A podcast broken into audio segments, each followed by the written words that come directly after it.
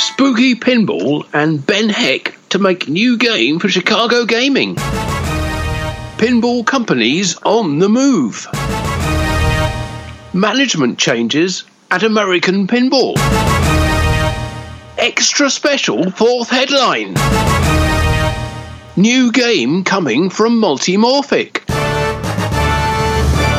Hi, my name is Jonathan Joosten. I'm the editor of Pinball Magazine, and I'm joined here with Martin Ayub. I'm the editor of Pinball News, and welcome to this recap of the pinball industry and all the events which happened in February 2020. And I know we often say that it's uh, an incredibly busy month, but um, I think this month we can definitely say that, can't we, Jonathan?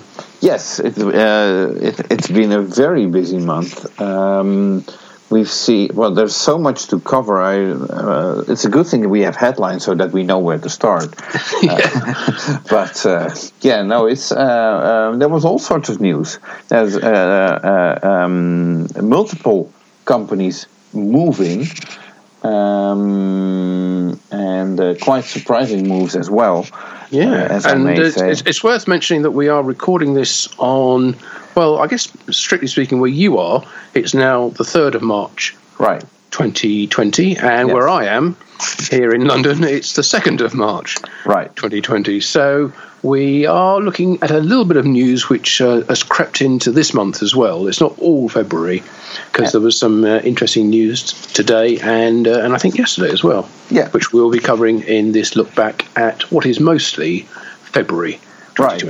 And um, just uh, as a teaser, um, part of this podcast um, uh, will contain or will be an interview with uh, famed pinball designer Jim Patla. So if you want to stick around, uh, uh, obviously there's a lot of news to discuss, but there's also an interview with Jim Patla, so stick around for that. Yeah, very interesting and enlightening it is too. Uh, so uh, we'll come to that a little bit later, but uh, we'll start off, I think, with uh, with news from today, actually, which um, came from the the 10th anniversary. Um, Spooky Pinball podcast. Uh, right. So, first of all, congratulations to. Spooky Pinball and also um, on behalf, to Charlie and Bug for uh, for the for the podcast they've been doing for the past ten years. That's an amazing achievement. You know, we've only been doing this for what I don't know how long we've been doing this for now, but oh, uh, oh, oh, I know exactly. Do oh, you? Oh, good. Um, I think we're about to uh, uh, about enter exactly. our second year. Oh, um, because okay. I think our first one was after the Texas Pinball Festival two years ago. Wow. Okay. So because I uh, remember uh, I got the I, uh, I got certain ideas for the podcast. Uh, I think we might have started with it, and but but it's around hmm. March or something like that that that, yeah. that we started with it. So yeah. Okay. So well, so, just just two years for us, but uh, amazing ten years for the Spooky crew. So congratulations to them. And on this particular one, they had a uh, well, I wouldn't say a bombshell to drop, but they had some some very exciting news to uh, to give to everybody who was li- listening um, as part of their interview with Doug Duber from uh, Chicago Gaming. Right. And, um, that news was that um, that Spooky Pinball have um, sort of reunited with Ben Heck, who who was uh, one of their collaborators on on earlier games. Uh, but they had a kind of falling out after a while. But uh, they, they, they reconcile their differences. They're back working together, and they are designing a, uh, a licensed game for Chicago Gaming to actually manufacture. Oh, that is very interesting indeed. It is. It's um, it's uh, well, you think about it, it's uh, it's almost a unique, um, well, probably is a unique circumstance where one company is um, designing a game for another company to actually build. It would be like if Jersey Jack was designing a game for, a game for Stern Pinball. Yes, or um, or Williams were designing a game that Stern Pinball could make for Chicago. Oh, that's happened, hasn't it? Yeah, sorry. um, uh, so, so not that, but um, but Chicago Gaming are going to be building this game, which is uh, designed. It's a Ben Heck design uh, with the development done by Spooky Pinball, and it's not going to be a limited edition uh, like most Spooky Pinball games are because. Um, they tend to have a you know they build 500 games a year, and they don't want to um, exceed that number. A, yeah, yeah, they don't want to exceed. Oh, well, they do 750 obviously for um, for Rick and Morty, but they don't want to tie their. They are basically already tied up for the next 18 months building Rick and Morty games, so right. they're not. They're, because they're they not, build 500 games a year, and they're fine with doing that. Absolutely, yeah. They, they don't they don't want to expand their own facilities there, but one way to they do they can expand is by working with another manufacturer, uh, effectively building a second line. So Chicago Gaming are going to build this game. Um, the there are no details of what the license is or what the theme is or anything much about it, other than they do seem to be very excited about the game that Ben's come up with, and um, they uh, they say it's uh, you know it's uh, introduces a whole bunch of, of new ideas and uh, is far from you know a, a sort of mundane um, dull license. It's it's it's actually you know very innovative and um, one of the one well I think they said it's the most excitement they've had in any new game and given the uh, the exciting games they produce that's that's saying something. Uh, are we talking about Chicago Gaming or Spooky? Um, well, Spooky have been saying it. Well, they've both been saying it actually about um, in the in the interview with Doug Duber that they did at the in the podcast. Um, it's clear that both both parties are very excited about this. Okay, uh, um, um, I had difficulty downloading the podcast, so my question at this point would be: um, Is this game going to be the next title that uh, Chicago Gaming is going to put out, or are we seeing a uh, Bally Williams remake first, and that game would be after that. I don't think that was actually addressed directly, but I, uh, my impression is that at the um, Texas show, I imagine they will be uh, Chicago Gaming will be announcing their next remake, and they I think it was made clear that they will not be presenting anything to do with this um, spooky okay. Ben Heck collaboration at Texas. That will be coming later in the year, if not next year. There's, there's no time frame actually put on on when that game would be released. Okay. But I think it's fair to say that Chicago Gaming's next title uh, will be a remake and it will be announced at Texas um, in a few weeks' time. Okay. Right, and let's not forget that the Texas Pinball Festival and the Midwest Gaming Classic Show are in a few weeks' time. Yeah, yeah. One uh, in uh, towards the end of March, and the other right right at the beginning of April. Right. But Spooky Pinball haven't been uh, busy on just that. They've also been releasing some uh, some new software for their games as well. Rick and Morty uh, in production now, being delivered to uh, early buyers. Um, they have a new version of the code. Um, they seem to on that one for some reason. I don't know whether this is this is a uh, a thing that they do with the Scott Danesi games, but the the version of the code is actually the date on which it was released. So uh, that is version 2020.02.22. Right. So that'll be 22nd of February. Um, that that came out, and that has well, it's it's not a it's not a sort of a giant leap forward in terms of what uh, what game features are in there. There's mainly sort of bug fixes there, really. So let's not get too excited. But it, if you've got a Rick and Morty, or if you're expecting a Rick and Morty to be delivered fairly soon, then you will want to get the latest version of the code, and that is um, the 22nd of February version. And in addition, they've also been working on the Alice Cooper's Nightmare Castle. There's been another version of that um, just beyond version 1. It's version 1.1, which again uh, is, is, more a sort of bug fix and um, it balancing um, release. It doesn't have doesn't introduce any any new features into the rules, but um, certainly something which you would want to have if you've got an Alice Cooper game. Right. Um, uh, speaking of uh, the Rick and Morty game, uh, Jack Danger had a uh, live stream of Rick and Morty from uh, an arcade somewhere in I don't even remember where it was, but. Um, which I thought was a uh, very interesting uh, live stream, especially with uh, Eric uh, the programmer of the game, mostly uh, most of the time doing commentary uh, on gameplay mm-hmm. and commenting on the chat. people were asking questions and so on, and um, um, from the top of my head, I remember him saying that um, there's going to be a lot more. Um, uh, dimensions uh, where uh, you can travel to. Um, uh, about 50% of the speech is currently implemented in the game, and there's uh, so there's a lot more speech coming. And um, uh, he also addressed well, some of the, the the modes, how to play them, and so on. It was a very informative. Um, uh, live stream, I would have to say. Uh, very fun to watch as well. And um, from what I could see, I really like uh, what they did with Rick and Morty. I think team integration, uh, they really knocked it out of the park. So, congratulations uh, on, to Spooky Pinball. It's a pity they are not building more of those. Yes, I, I, didn't get a chance to actually watch the live stream myself or even the replay of it, but I, I did see comments saying that it really helped people understand uh, the direction the game is going and uh, how all the various modes and features in it work. So the, the fact they're able to ask the programmer uh, directly about that um, is obviously a huge help, and um, I think it's something that uh, that other pinball companies really want to do. I think everybody likes likes doing live streams now, and uh, I think Jack's pretty busy doing them. So um, let, us hope we get to see some more of those, and and uh, the sort of the, the mystery of the game uh, and how it works is uh, when we've got such complicated games, um, that mystery needs to be you know sort of partially cleared up so people can get more into the game straight away.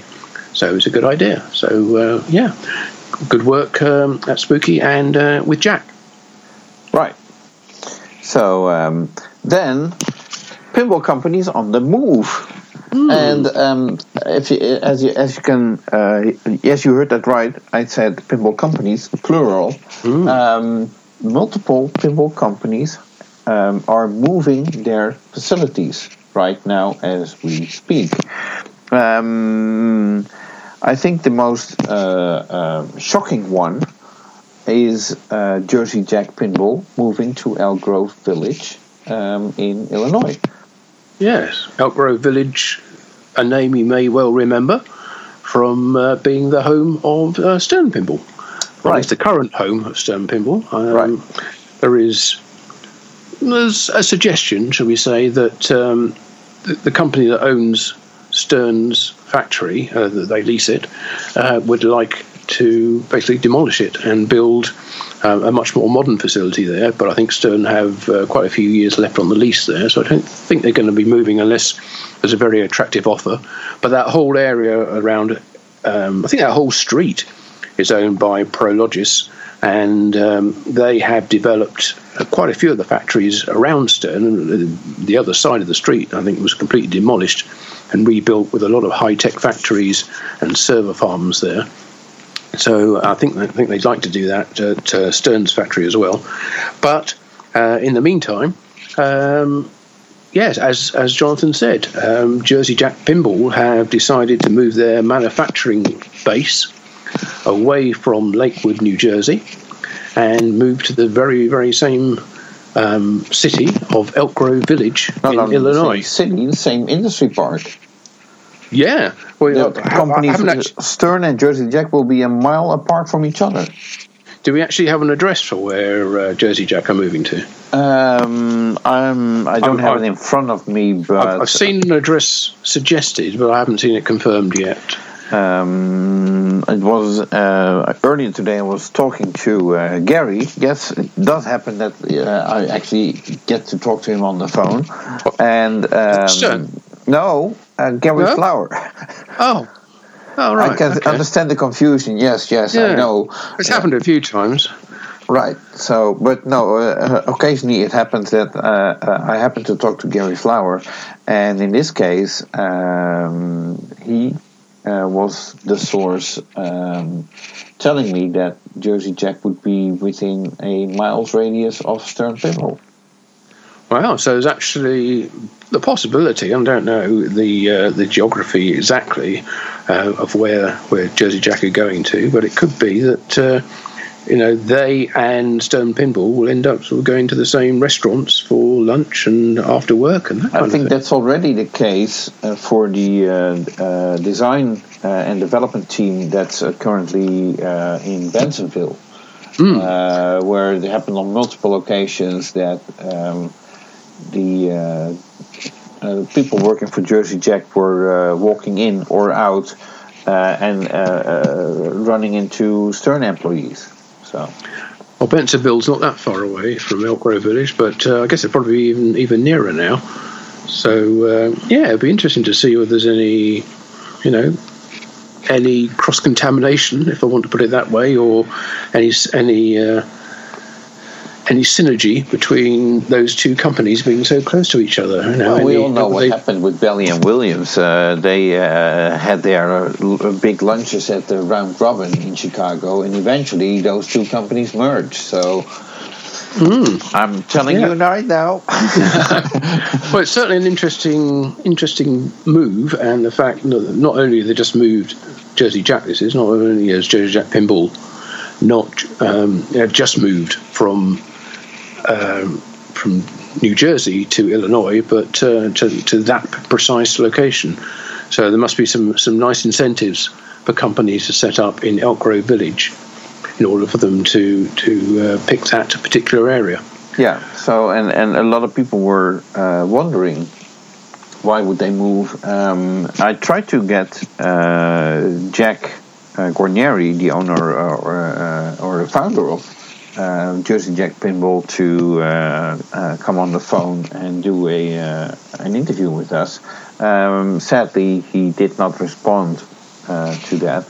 But uh, in the meantime, it has become clear that um, obviously you get all the the, the positive explanations why this move is necessary, and apparently the official uh, wording is that uh, both locations of Jersey Jack Pinball, the one in uh, Lakewood and the one in Bensenville, uh, uh, both outgrew their facility. And um, so they were looking to uh, find a new location where they could actually combine the, the game development and manufacturing under one roof, which they now have found in, mm. well, in Elk Grove Village. I have to raise a certain element of doubt about both areas having outgrown their uh, their space available because um, having been to the Jersey Jack factory in Lakewood, I, I know how much space they have there. The fact they have a couple of production lines, um, and and uh, I can't imagine they are actually pushing those to their limits at the moment. But um, it certainly makes a lot of sense to combine manufacturing and design and um, in in one under one roof. And I haven't actually seen it said anywhere, and I don't know whether you have either, Jonathan, that um, that says that the Bensenville office is actually mo- uh, moving. I've heard they said that they're both going to Illinois, or both going to be in Illinois, but and they've talked about it being under one roof, but no one said that the Bensenville office is closing as such, and they're moving to Elk Grove Village. It merely said that the the Lakewood facility is moving to Elk Grove Village. Right. Okay. Well, I tried to um, ask some questions. Um, interestingly, uh, this was a uh, announced through an official press release mm, through yeah. a PR company. So yeah, I PR Newswire. Yes, I sent an email to the PR company and they never got back to me. Mm, which is kind of odd because. So you're not very good at communication then? Uh, apparently. And um, it's, it's uh, kind of odd, I'd say, for a PR company to uh, um, uh, have an email address listed. If you have any questions or interview requests, contact this person, and you try to contact that person, and they never get back to you. Mm. But that being said, okay. Um, we all know uh, uh, we have short lines with uh, uh Jersey Jack uh, um, employees and so on. Um, I did uh, have a very brief chat with uh, Jen Guarnieri. That's the daughter of Jack, and she's um, uh, also working at the company. Um, she also is a uh, young mother of two. Mm. Um, and she's currently working at the uh, the Lakewood office, of course. Uh, meaning that she's living in uh, New Jersey, and that Mm. made me wonder whether um, she either lost her job or whether she will be moving or what would happen. And she confirmed to me that she will be um, uh, continuing her job and she will be working from home. And her job is in sales, yes? Um, Machine sound? sh- She's sales, she's media contacts, uh, press inquiries, uh, and she does a lot more. Um, I, um, I'm trying to remember the uh, the Jersey Deck phone menu where uh, everything is listed, but. Um, uh, no, she, well, obviously she has an office job, um, Mm, yeah. uh, which means that um, well, if she's able to do that from home, um, then I'm happy that we keep her, get to keep her in the company. Yeah, um, I mean that that office was also, or that the factory, I should say, was also home to um, Jack's sales company as well, Pinball Sales, Oh. and and I don't know whether that is or basically what's happening about the, that sales side of the operation. Um, I, I guess they are getting rid of the entire building because there's no point just keeping that building for sales or for marketing or promotions. Um, so, especially as you said, you know, Jen is, is going to be working from home, so that, that office won't exist anymore. So, yeah, interesting to see what's exactly what's happening there. I, I can't imagine. You know, I'm, I'm second guessing here, but I can't imagine that moving away from New Jersey was something that, that Jack would have been would have been his first choice. Shall we put it that way? no, Um, probably not. no, I imagine that was more. Uh, um, it's more made more sense for the company than it did for him personally. But um, that's just that's just my guesswork. I don't know. He's he did uh uh, give some quotes to Replay magazine, I believe, in a short article about the move, um, and it didn't sound you know wholeheartedly supportive in it was more like we we hope that this will lead to um, cost savings and uh, synergies between the, the groups all being under one un, under one roof. But it didn't say you know it will. It's like we hope it will, and that's a bit of a, a telltale. I thought I may be reading too much into it, but it didn't didn't sound a wholehearted endorsement of it. And, Sorry, uh, I'm not sure how to help with that yet. Oh my God! Yeah, well, there you go. Google doesn't know how to help with it either. So, so uh, what chances have the rest of us got? it's not just me being bothered with strange voices, now, but you as well. Yeah, that's right. It's one of the dangers of having a uh, an automated household, I suppose. that's voice activated. Every now and again, You're it will so suddenly bothered, uh, Martin. Oh, come in. Yeah, I know. Right, It's, uh, okay. It frightens me sometimes. okay, so um, wrapping up the uh, uh, the Jersey Jack uh, pinball move. Actually, I Hmm. want to uh, uh, continue to uh, the move of another pinball company. Yes, I was just Um, one the first move.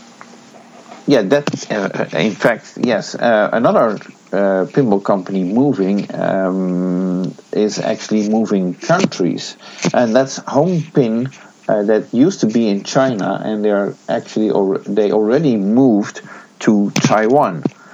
Um, I, I actually already known that for quite some time, but they uh, wanted to keep it quiet um, until the news got out when um, Mike Kalinowski started posting pictures of their new facility in uh, Taiwan.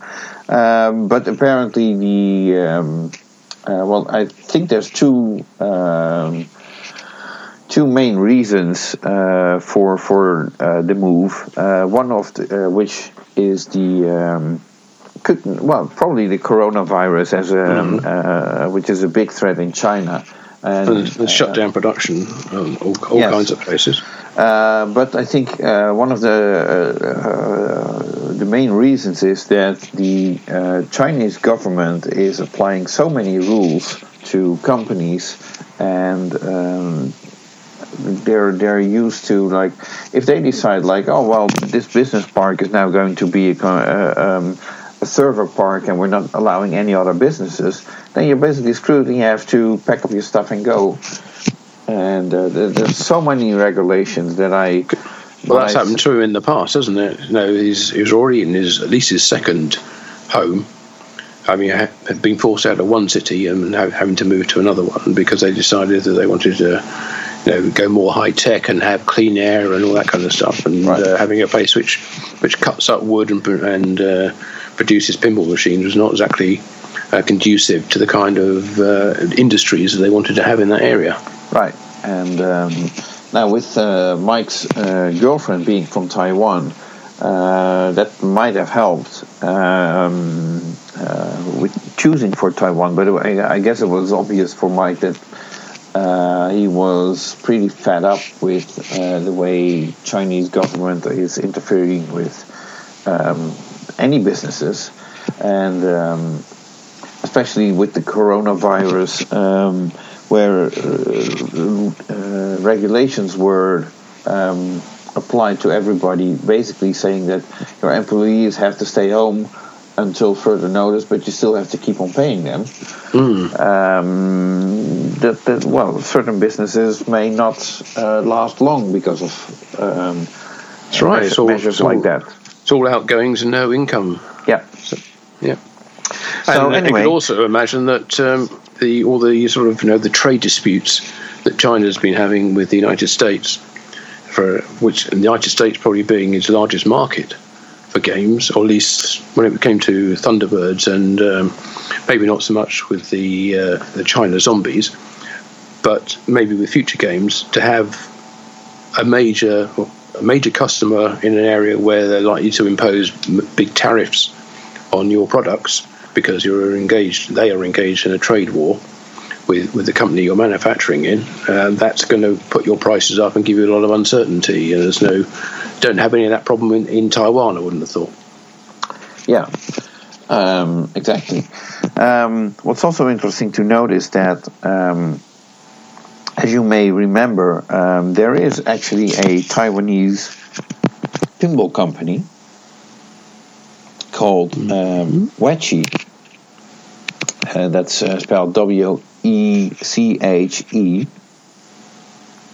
Um, they designed a um, a head-to-head pinball game, which um, sort of has like a ping pong ball uh, instead of a steel ball, and um, Hmm, it's kind of like a joust game wasn't it yeah, exactly, head-to-head. And um, um, I've heard from uh, pinball enthusiasts who uh, have seen the game and played it, and they weren't very impressed with it. Um, the reason I bring it up is that. Um, apparently the uh, location of the new facility of uh, Homepin is not that far from Wechi.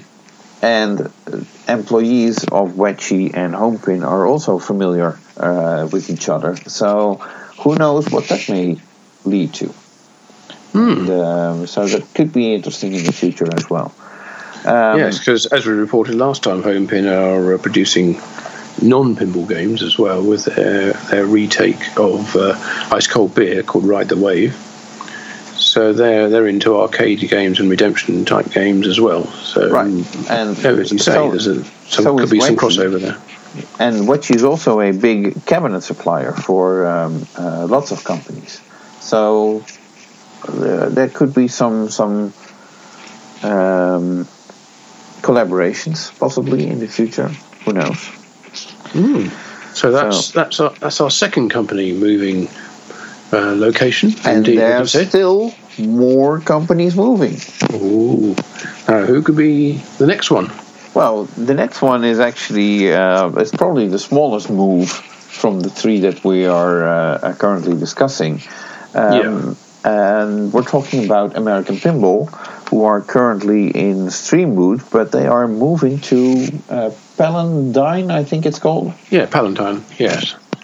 Uh, which is still in Illinois, and it's uh, well, you've I think you've made the drive actually, so you know better than I uh, how much the distance is. Yeah, it's uh, it's not that close to their current location, and I think um, a number of people who who work at the current Streamwood factory uh, were not overly thrilled by having to drive all the way to Palatine, but equally there's a whole bunch of people who live on the other side who uh, who will now have a much shorter commute in order to get to uh, the, the, the new factory. I mean, we we, we covered the new factory before, um, shown pictures of it on Pinball News um, a, over a year ago. Um, would have been just before Pinball Expo in 2018, I think, when uh, they just American Pinball just got the, the factory. Um, it later transpired that it's actually a joint facility with Aimtron, um, who also have a, a very large facility already in Palatine. And um, I don't want to sort of jump the gun a bit about some of the news we'll be doing about American Pinball a bit later, but um, I think now uh, American Pinball have actually started moving in or about to move in this week is that right, Jonathan? Um, yes, uh, and that will be uh, more or less confirmed with uh, in the interview that I did with uh, Jim Patla, mm. um, who is uh, currently uh, the chief operations officer. Exactly at American Pinball. Um, and I don't see why we actually shouldn't go yeah. to that right now um, since we're already on the topic of American pinball. So it's probably best that we first do the interview with Jim Patla and then we further discuss um, uh, the yeah. uh, the other news. Yeah, well, everything that's happening American. Yes. Okay. So here's uh, my interview of last Saturday um, with uh, American Pinball COO Jim Patla. With me on the phone is uh, famed pinball designer Jim Patla, who is um, uh, currently working for American Pinball. And um, those of you who read Pinball Magazine number three might also be uh, familiar with Jim's career at uh, Bally Pinball, where he designed um, very uh, well-known pinball tables like um, Kiss, uh, just to name one of them, and um, well, Jim was officially retired, but he's back into the pinball game. And uh, since he's working at American Pinball, we're going to be talking about uh, the, the recent changes and uh, news development and so on at American Pinball. So, um, as this is uh, recorded on Saturday morning, I say good morning, Jim. Good morning. It's a pleasure to speak with you as always. Yeah, uh, interestingly, I know that you have been working at American Pinball for quite some time, uh, but that news, uh, that all of a sudden, that was news this month. Um, but you've been there at least for half a year or so, or, or even more, I think. Yeah, I, I started about six months ago part time, and uh, the intrigue of it was uh, building a uh, 52,000 square feet foot factory which is less than two miles from my house. So when they contacted me and they kind of dangled that carrot, you know, why don't you, you know, come by? You can come by and see what you can do to help us out. It's obviously going to be convenient for you. Well, that sounded like a great idea. The downside was is that uh, we'll be moving into the factory probably next week. So it took a little longer than they expected to get all the occupancy permits and so forth. So uh, it was basically the a lot, you know, a lot of politics and the inspections and so forth that delayed everything. Um, the new facility is fantastic, and I can't wait to start there. Right. And it, it's it's not only is it more convenient, it's going to be a uh, just a beautiful, beautiful location. So uh, I can't wait, and I know everybody else within the organization can't wait. Uh, we'll probably be starting our production of our G3 game over there, which is, you know, what you're calling it G3 is the third game that American Pinball will be producing. What, uh, this one will. What makes what what does the G stand for? Because I can see it. The three. Well, just game. Oh, game three. Just okay. game. Yeah just game three. It's just yeah, G three is just game three. You know, so it's it's just a simple. Um, it, it's interesting, you know, because even within the company, people have a tendency to um, inadvertently leak things because if you start getting comfortable calling the game by whatever it happens to be, you know, it slips out. So right from the beginning, uh, it was called G3, and every single document calls it G3. And when we talk, it's G3, and right. nobody ever refers to it by its uh, name that it's going to be released under. Okay, there have been rumors that it might be uh, a licensed theme uh, with uh, Hot Wheels as the uh, theme for the for the game. I'm not sure whether you Well- feel comfortable commenting on that, but Well, I, w- I will say that the next game definitely is a licensed game. It's something that American Pinball um, uh, uh, was questioned about. You know, uh, being a startup company, they entered the pinball market on their own merits and the merits of their uh, designs. And a lot of people questioned why they didn't have a licensed product when they were uh, entering a market that they had never been in before. So um, obviously, trying to listen to the feedback from the field and so forth, um, they took that advice, and their third game will be a licensed game. Okay, well, that's uh, interesting. And um, uh, for those uh, going to the Texas Pinball Festival, um, which is um, later this month, um, if I'm not mistaken, the game will be revealed at that show. Yeah, it is true. Okay, so that's less That than is a true. Month, that is less than a month uh, before we get to know what Game Three or G Three uh, actually stands for. There you go. Okay. And yeah, I and I, you know, there there's been um, you know a lot of speculation and so forth, and the previous two games, um, there's a lot of um, comments and observations um, on the previous games, the the type of shots, the type of rules, the artwork, and so forth. And I think that this is a game that uh, people will be happy with because I think that the design team listened and uh, tried to address all the comments from the past. Okay, so uh, that makes it even more interesting. Can't wait to um, uh, to see the game and play it at the Texas show. Um, now, um, American Pinball uh, was in the news this month as well, um, as um, it appeared that um, um, uh, Aimtron is um, getting more involved with what Amer- American Pinball is doing. Um, apparently, there's also a new uh, salesperson. And uh, uh, is there anything uh, that you can uh, discuss about that? Clear up because not everything is clear to everybody.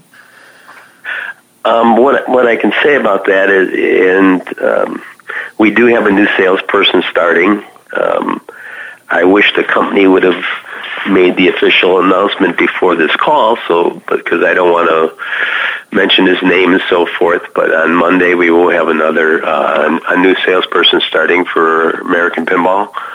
Uh, he is uh, is a pinball enthusiast and I think he's going to be a, a great addition to the organization. Now, with that being said, as far as referring and, and discussing about Aimtron, Aimtron was always the parent company. Uh, Aimtron is a very successful um, contract manufacturer for uh, PCBs. They manu- manufacture print circuit boards for a number of different uh, industries, you know, military, governments, you know, medical, so forth. If I'm not Uh, mistaken, at some point they even made uh, printed circuit boards for Stern Pinball. Yes, they did. Yeah, they uh, after they went into uh, the pinball business, obviously that kind of slipped away. Um, being a direct competitor to Stern, I don't think Stern felt comfortable in supporting the parent company. Right. but uh, that's would make sense. Um, so Aimtron was always the parent. Uh, the founder and president of Aimtron has been uh, very busy busy with that organization. Obviously, busy with the completion of the new facility, the build out, and so forth. But in addition to that, he had uh, uh, family obligations that uh, he was very heavy into, especially over this last year. So uh, those are out of the way now, and he is now back to. And there's a big smile on his face. Not that there was anything wrong with supporting the family and you know watching your two kids get married. Uh, that was very joyful as well. But you can see that um, he likes building companies, and now he's focusing on he's giving his full attention to American pinball and what he can do to support that and to uh, make it more successful. Okay. So, um, um, and in the new facility, um, is that uh, will it be Aimtron and American Pinball under one roof, or? Um, There, there, there is a um, there. That is true. There, it, it- we share the four walls and the roof, but there's no common area or anything that we will be sharing. okay. So it, it, it's it's it's like two companies within one structure, but uh, they're they're separated. Um, they're obviously, you know, it, it's just the way it's set up. It's a, it's a matter of convenience. Uh, obviously, fifty-two thousand square feet is a large building. We're going to have uh, the majority of that, um, so that's going to be uh, it's going to be spectacular. So, with you being a, a, a former uh, pinball designer, any chances that we might see a new Jim Patla game design at uh, American Pinball in the future? Um, you know, you, never know what's going to happen in the future, but the reason that I uh, started with American Pinball was to help them with the uh, operational aspects of their business. Um, not only the operations, manufacturing, uh, supply chain, but also design elements within their uh, their existing design. Uh, game three had already been started uh, and was for the most part, there was a playable Whitewood by the time I came on board. So, you know, I was there to just help um, with my experience from the past, as I had done at Bally and you know Williamson, um, as being a member of the uh, team, because it really is a team development, and it was just really to just add my experience and knowledge to what they were currently doing. Right. So, with the uh, involvement of Aimtron, does that mean that there are also changes in the management of American Pinball? Um, there, there's no um, direct changes to the ma- management in American Pinball. I mean, if uh, one of the first changes will be a new salesperson, but uh, the, the, as far as the organization, um, Mukesh uh, is the um, CEO, and Davo is the president, and uh, so that in that respect, that hasn't changed. I'm the uh, interim COO, so I guess that would be a change because that's you know that was basically around the first of the year when I um, started working full time instead of part time like I originally uh, committed to. So uh, the, the the changes are all positive, and uh, it's it's going to be exciting to see how this works out. To, to round this all up, um, earlier um, we mentioned that game number three will be revealed at the uh, Texas Pinball Festival, um, which is at the end of March. Invite everybody to come by and give it a play. Right. Not only that, the question is, will you be there as well? Yes, I will. Well, then I look forward to seeing you there, and I'm quite sure that um, a lot of other pinball enthusiasts um, familiar with uh, your previous games will be happy to see you there as well. I, I look forward to seeing everybody. It's always it's always a lot of fun. I mean, uh, some of the questions that are asked uh, bring back some very uh, joyous memories, and a lot of times you take things for granted and you forget, uh, you know, how much fun you had. I mean, obviously, pinball in my career has been nothing but enjoyable, and uh, but there's still times when something comes up that you go, oh, I forgot about that, and it, it can start off for a whole long-winded story. Right. Okay. Um, well, I want to thank you for your time right now, and um, like I said, I look forward to seeing you uh, at the uh, uh, Texas Pinball Festival, and I assume also at the Midwest Gaming Classic, which is the weekend after, Yes. um, in uh, Milwaukee, Wisconsin. Correct. Okay. we'll be there as well. Excellent. So um, then I wish you the best of luck uh, with the upcoming move for American Pinball, and um, uh, we'll see each other soon. Okay, thank you. Okay, thanks. And there you have it.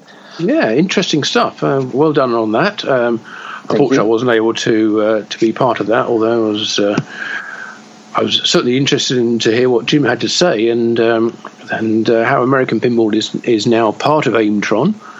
in Well, a- they in a- always sort of well, were. they were kind of like a, a sister company or arm's length division, but uh, I I think, think it's- Jim referred to it as the uh, Aimtron always being the parent company. Yeah, but um, basically, Deval ran it as a as a completely separate company, Deval uh, Vasani, and um, it's it's clear now that uh, Mukesh um, has uh, sort of taken a much more of a of a leading role in, Well, in I, looking I, after I'd what's say happened. more of an interest. Yeah, well, yeah. Um, but they also said that um, made it clear that, um, and I, I can understand why, that they are. Well, there's moving into the new factory this week, which is shared with Aimtron, Yes. uh, but it is the majority of that building, of the 52,000 square foot building, is um, is taken up by American Pinball's manufacturing Correct. area um, uh, I, which would also be, I guess, also American Arcade if that grows as a business as well. You know, after their their, their Flying Dutchman game, whether that takes off and, and future titles also take off, they have plenty of production capability there. right. But AIM, you have to remember that Aimtron is a uh, a, a high tech company and it does a lot of sort of defence work as well. Right. So I think they were at at pains to stress that there is, you know, it's not a, a virtual separation within the company. It is actually, literally, this part of the building, this side of the wall is Aimtron, and this side of the wall is American Pinball, and Right. there's no there's no leakage from one side to the other. They are separate companies. And you know all the defence work that Aimtron are doing is, is not anything that any, any American pinball um, staff are going to have access to. Right. Uh, that's exactly uh, how I understood it. Um, I uh, obviously I talked um, uh, outside the interview also with Jim Patla, and um, uh, he made it clear that uh, because of the um, uh, uh, top security uh, work that Aimtron is doing for various uh, projects, uh, that part of the building will be completely secured and uh, not Ah. accessible for American pinball employees. So it's basically two companies under one roof, but not sharing any um, uh, space together. Right. I, I didn't know he, he told you that, but that's certainly the impression that I got from what he was saying. So that certainly makes a lot of sense. And um, yeah, also interesting to hear him talking about um, American Pinball's third game, their G3, as they call it, Right. being a licensed theme, which will be revealed at the Texas Pinball Festival. Right, and um, American Pinball already started teasing that third game. Um, I think they posted on their Facebook a uh, an image of a lot of flames with something, uh, a, a line of text in the line of "Are you ready to get hot?" or something like that. Don't have it in front of me, but uh, let me see if I can quickly look it up. Mm, yes. So obviously playing towards the, the notion that it would be a Hot Wheels game, as you said in the interview. Uh, obviously, Jim wasn't going to comment on that. He's a seasoned veteran of the uh, the pinball industry and knows better than to drop any sort of major clues or uh, leaks about what the title's going to be. Right. So, um, and there's more news from American Pinball as Hmm. well. Um, Jim mentioned that they have a new uh, sales representative who is actually starting today, and I actually already know who it is. Mm, yes, indeed. Do you want to uh, do you want to reveal who No. that uh, new sales manager No, is? no, no, I Oh, don't. okay, No. okay. It's I went on, Michael uh, yeah. Grant. Oh yeah, that's it, Michael Grant. Yes, yes. Congratulations to Michael on his new role as uh, sales manager at uh, American Pinball. Right, and um, uh, many of you might be familiar with Michael uh, as he is a, uh, uh, a pinball uh, enthusiast, and I think Mm. he also played several um, of the uh, the Pinburgh uh, tournaments, if I'm not Yeah, he's a mistaken. tournament player as well. Yeah. So, um, uh, yeah, congratulations uh, uh, on on uh, landing a new job. Um, in the meantime, I did find the American Pinball teaser, and uh, uh, uh, the copy on that reads, "Are you ready to get hot?" Coming soon uh, with uh, flames on the ba- in the background. So it's very clear to me that the upcoming game must be a barbecue themed pinball machine. Oh, at last. Oh well, perhaps it's a hard eight then, and uh, I was going to say, what better location or, or event to reveal a barbecue themed pinball machine than the Texas Pinball Festival with eight within five minutes of driving distance and everybody who's been there coming back for more. So, um, yeah, well, I, I can tell you're ready to get hot. So uh, I'm ready for hard eight. you are indeed, yes. Um, so you'll set up your uh, your stall there, I imagine. Uh, Just uh, just get your copies of Pinball magazine, which I understand is uh, is more like a book. Um, just get them shipped straight to Hard Eight, and you can It's just actually not a bad idea. Martin. Yeah, there you go. Thank you for that. Always willing to help. Much appreciated. So moving on with, um, I think we're done with the, the. Speaking of movie, we're done We- with. We are. Um, we should probably just pop back to Jersey Jack Pinball, who, who haven't, who were the first companies that we mentioned about moving, um, because we're kind of expecting them to have announced their their next game really by now, aren't we? Um, but they haven't, and there's no indication exactly when they are going to. And I, I'm not expecting them to reveal anything at Texas. Are you? No. Me neither. No. Especially not with this move uh, coming up. Well, that might delay things further, but um, there's no indication that anything is about to be released, which is a bit bit disappointing. But uh, we have to have to wonder when when the uh, the long-awaited next title is going to be announced. Well, as Jack mentioned um, in, in previous interviews, um, he really would like to announce a game when it's really close to actually uh, being taken into production or already into production, and so that they can ship them right away. So my guess is. Uh, um, hopefully, they will be announcing a game when it's ready to be um, taken into production. Yeah, we have to wonder whether they're going to start in their new facility in uh, Elk Grove Village by producing the next title. Well, the interesting thing is, and then still we get back to the move. Um, I have not seen any indication of a timeline of when they want to move. Well, I, I've I heard that they have already started moving, and they've already already started setting things up in Elk Grove Village. Okay. Yeah, so I think it's it's going to be very short term, and um, uh, I th- I think well in the in the press release they thanked all the uh, the uh, workers at the Lakewood uh, facility, and uh, as if it was kind of well that's it we finished, thank you. There was no no mention about um, how long they'd be staying there for, um, so I do wonder whether in Elk Grove they're going to start off straight straight away building their next title. Um, why not? And um, then, as you say, you know, every company likes to be in the position where they can announce a title and, and have it for sale straight away. Um, Stern managed it with to a degree with Stranger Things. So, um, and as you said, Jack's long said that's where he wants to be as well. So perhaps this is the opportunity to, to do that. Right. So that's uh, Jersey Jack Pinball, I think, and um, news from them. Now, uh, I suppose we, we better probably mention about another company you might have heard of, Stern Pinball. Stern Anything there? Pinball. Um, aren't those the ones that um, used to be in Melrose Park and then they moved to Elk Grove Village? Yeah, it's all the all the trend apparently, moving to Elk Grove Village. Right. Perhaps we should move there. Perhaps we should do our podcast from there. Well, I've, I've, I've been there. I'm not sure whether it's such an exciting um, place to to move to. But then Well, you do have again, maybe it is. Well, everyone seems to be going there. But in the meantime, Stern have been, um, well, they, they've announced some new games. Well, a new game, but with two different versions of it. They've, uh, It's officially not even announced, I think. Uh, although they have been teasing it.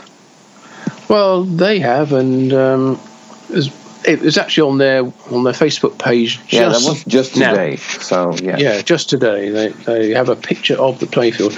But this um, let's let's give a few more details. And this is a game called Heavy Metal. Right.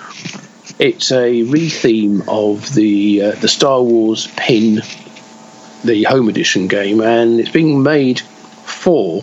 In the same way that um, Supreme was a, a rebranded version of an existing game, well, this is being made for a company called Incendium, who um, are a comic and monster and metal collectible store.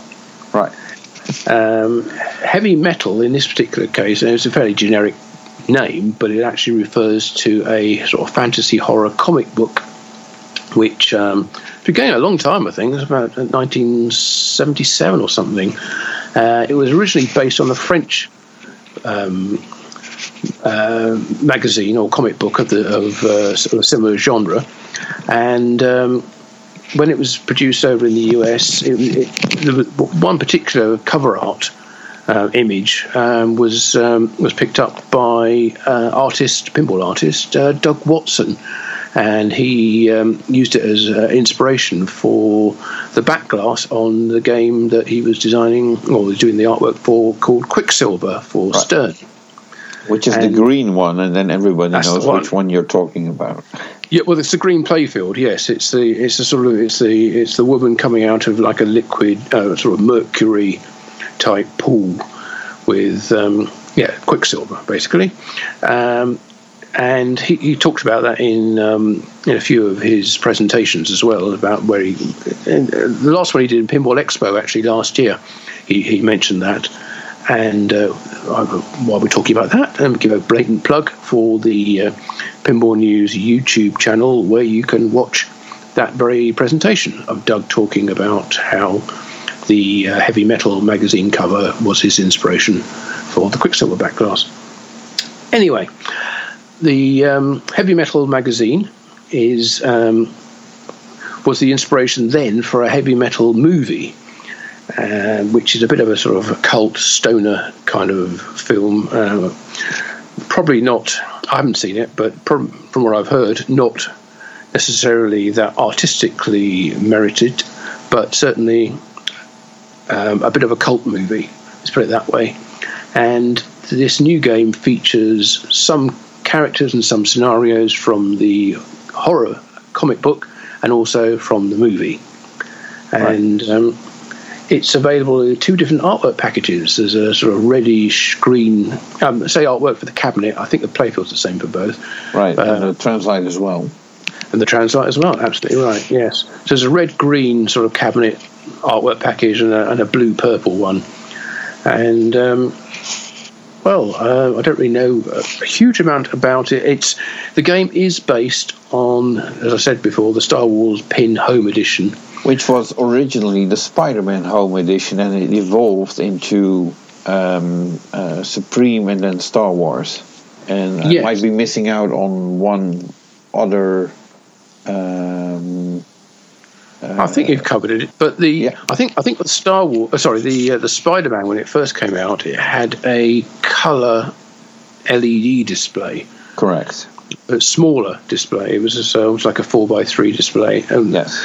And then when it came to the Supreme, I think, and then onwards, it had a regular um, red dot, Dot matrix, matrix. display. Yes. Yeah, I think that's correct. And and this game has a regular dot matrix display as well. So I'm guessing that means it's not a it's not a Spike Two game.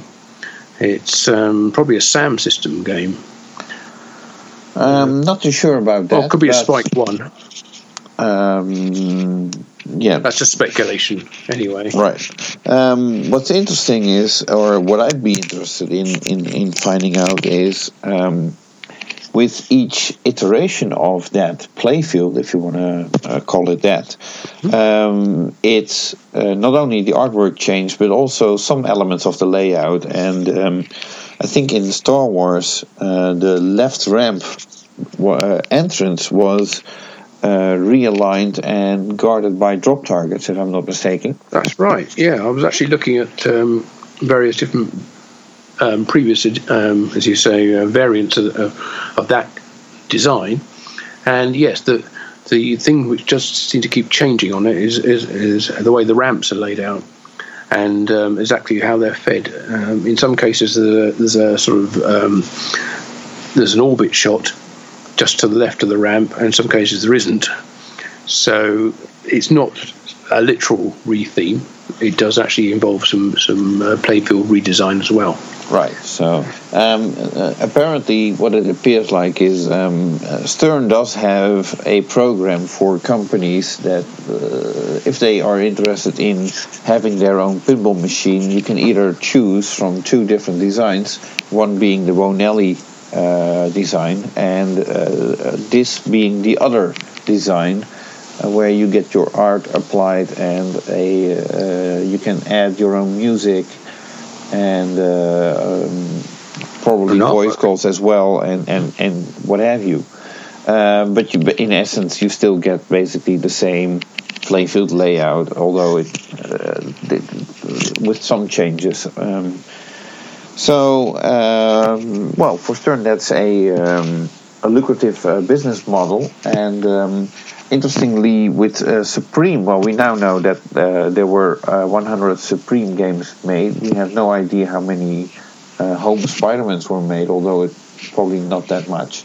Mm. we have no idea how many Star Wars uh, home games were made. Probably more than Spider-Man, but still no clue. And the interesting thing is that um, it appears that this heavy metal themed game is going to be um, made on demand. Basically, uh, the idea that I got is let's see how many people will order one, and then uh, they will place an order with Stern. Yeah, I'd imagine that Stern would have a sort of minimum order quantity, you know, maybe hundred or whatever, um, which the company who's who's um, commissioning them to build them, in this case Incendium, would would always order. So they they would me a minimum order of 100, and the, but if, if demand is more than that, then I'm sure Stern will be very happy to make them. Right. So now um, you also uh, already have a pricing point for uh, what this game is going to cost.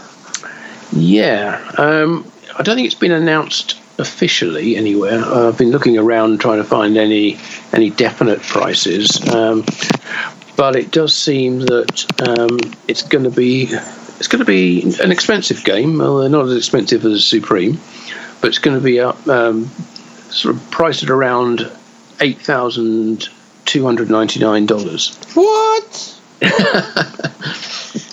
yeah, it's a um, well, it's going to be a, a, a, short run. It's going to be a you know limited number, um, a, a, highly collectible title, I guess. Well, at yeah. that price uh, point, uh, probably yes. So, oh well. Um, well, it does feature you know original hand drawn heavy metal based artwork and all the other things that uh, we know are in the in the uh, Spider-Man, Star Wars, uh, Supreme um, design. Uh, it, it is a it does come with a you know, full coin door and everything like that, so it's not. It can be operated commercially, and I'm sure it will appear in a few um, designated locations who who like to show. Um, you know the, the, the very small runs. I'm thinking of uh, a certain uh, laundry uh, of the name Sunshine in um, San Francisco, Is but there might be other places. Oh, I thought mm-hmm. it was in New York, but. Uh, yeah. Am I getting that wrong? Quite yeah, possibly. Sunshine is in New York. You're right. My mistake. Well, a mistake from Martin from Pinball News. What is going on? yeah, this is why I do the website, so I can go back and delete that and pretend it never happened. But uh, but this is a podcast, so we never do anything as underhand as that. So yeah, it'll um, it'll turn up in a few uh, specific locations, I'm sure. And um, I guess if you're a real a real fan, a real real fan of the heavy metal, either movie or the uh, the comic book, um, this will be for you. So uh, you need to go. Um, I, I, should also mention that it does have a, um, quite a lot of music tracks from the movie, uh, but we won't know exactly what they are until the official announcement of the game is made, which will be on March the twentieth. Right. So that will be in uh, what just over two two and a half weeks from the date of this podcast. And right. um, at that point, I'm sure there'll be, there'll be, a lot more details about how you can uh, go ahead and order it if you've got uh, a little over $8,000 um, burning a hole in your pocket. Right, okay. So now while you eat a Snickers, um, let me address some of the other news regarding uh, Stern Pinball. Because there's obviously more than just the uh, heavy metal uh, mm, game that we. Uh, just discussed. Um, um, there have been quite a few code updates to start with that. Uh, I'm not going to uh, mention all the specifics, but um, basically, most of their recent games uh, got code updates, and um, Black Knight even got to uh, uh, 1.0 and even 1.1, I think. Uh, 1.01. Mm-hmm. Um, and the topper for Black Knight has now also become officially available, which is the the topper with the moving Black Knight head. Um, which um, I thought uh, I, I have seen that uh, uh, uh, a demo of that on um, uh, at Pinball Expo, and I thought it looked mm-hmm. very interesting. Yeah, and the flames, the animating flames behind as well, look, look very good. Right. Very, uh, re- really sort of mirrors what's on the, on the back back panel of the playfield as well, but uh, right. uh, even more so. Right. Now, um, uh, Stern also announced something that we um, can consider as innovative, and uh, I don't think we've seen it uh, on pinball machines uh, before, and mm. that has to do with their current game, Stranger Things. Um, apparently, on all games of all models, um, there has been printed a special layer of UV ink, which is only visible if you light the playfield up with a uh, special UV lighting kit. And um, Stern made such a lighting kit available for a merely $280, if I'm not mistaken. Um, and uh, you have to install those uh, LED strips under the ramps or under the sides of the ramps, I believe that it is. Yeah, they're on the sides, yeah. And uh, it comes with a bunch of uh, uh, replacement plastics as well uh, that have to that probably light up in some way mm. um, as well. Reactive, yeah. Yeah. And uh, so basically, what happens at certain points in the game, um, the, the general illumination turns off and the uh, UV illumination takes over, revealing the uh, uh, the hidden layer of uh, print um, on top of the uh, the regular playfield, and apparently that contains some writings and other um, well theme related uh, uh, stuff, I would say. Um, I tried to uh, obviously uh, pictures were circulating on the internet, um, and I, I, tried to look really close, but um, it might just be me, or maybe you have to see it in person to be really impressed with it. But um, I just saw like, okay, we have uh, um, uh, the same playfield and it lights up with a uh, a, a, blue glow, um, mm. and there might be some uh, there might, there, might, be something extra on there. But if you're playing pinball and you're trying to keep your eye on a ball uh, that's moving around, I don't think you really have the time to um, sit down and and look. Oh, look, this is different or that's different. Yeah, I, I think um, well, one of the key uses of that uh, UV lighting is uh, during the upside down feature, which uh, previously I think it, it, it, did some some pretty dramatic lighting effects. It made the, a lot of the playfield dark and um, sort of uh, turned off a lot of the inserts as well, um, and as well as the GIs. But but it, it, it did change the, the, look of the playfield quite a lot. And this uh, this UV lighting kit takes that to a to a whole other level. Um, it it um, it is really just um, two strips of UV uh, LEDs, and uh, it's not anything particularly you know impressive technically, but the fact that this has already been built in to the way the game is is built, but wasn't revealed until now, is a is a nice surprise. And uh, the it was uh, the uh, one of the latest code updates, um, versions 8, uh, 0.84 and 0.85, both allow you to um, set whether or not you have this lighting kit installed. In which case, it changes the way that the the lighting during um, upside down and, and in, in other situations um, operates. It's um, it's not something which I guess is um, that uh, advanced and smart in that you have to actually tell the game whether or not this is installed or not. So it it doesn't auto sense it. But I guess for like uh, the price of what two hundred eighty dollars, I think you said it was, um, it's probably not worth messing around and trying to develop a, an alternate kit, which um, could be maybe half the price, but it's just a, you know, a couple of strips of LEDs. But it's all going to be supported properly by Stern, and uh, if anything happens to your game, but you got no warranty on it. So yeah, well, I think 280 is not too bad as a, as a you know for, for the effect it gives you. It's quite quite an impressive. I think um, an uh, alternative kit has already been developed, um, but you'll still be missing the plastics that come with the uh, with the Stern kit.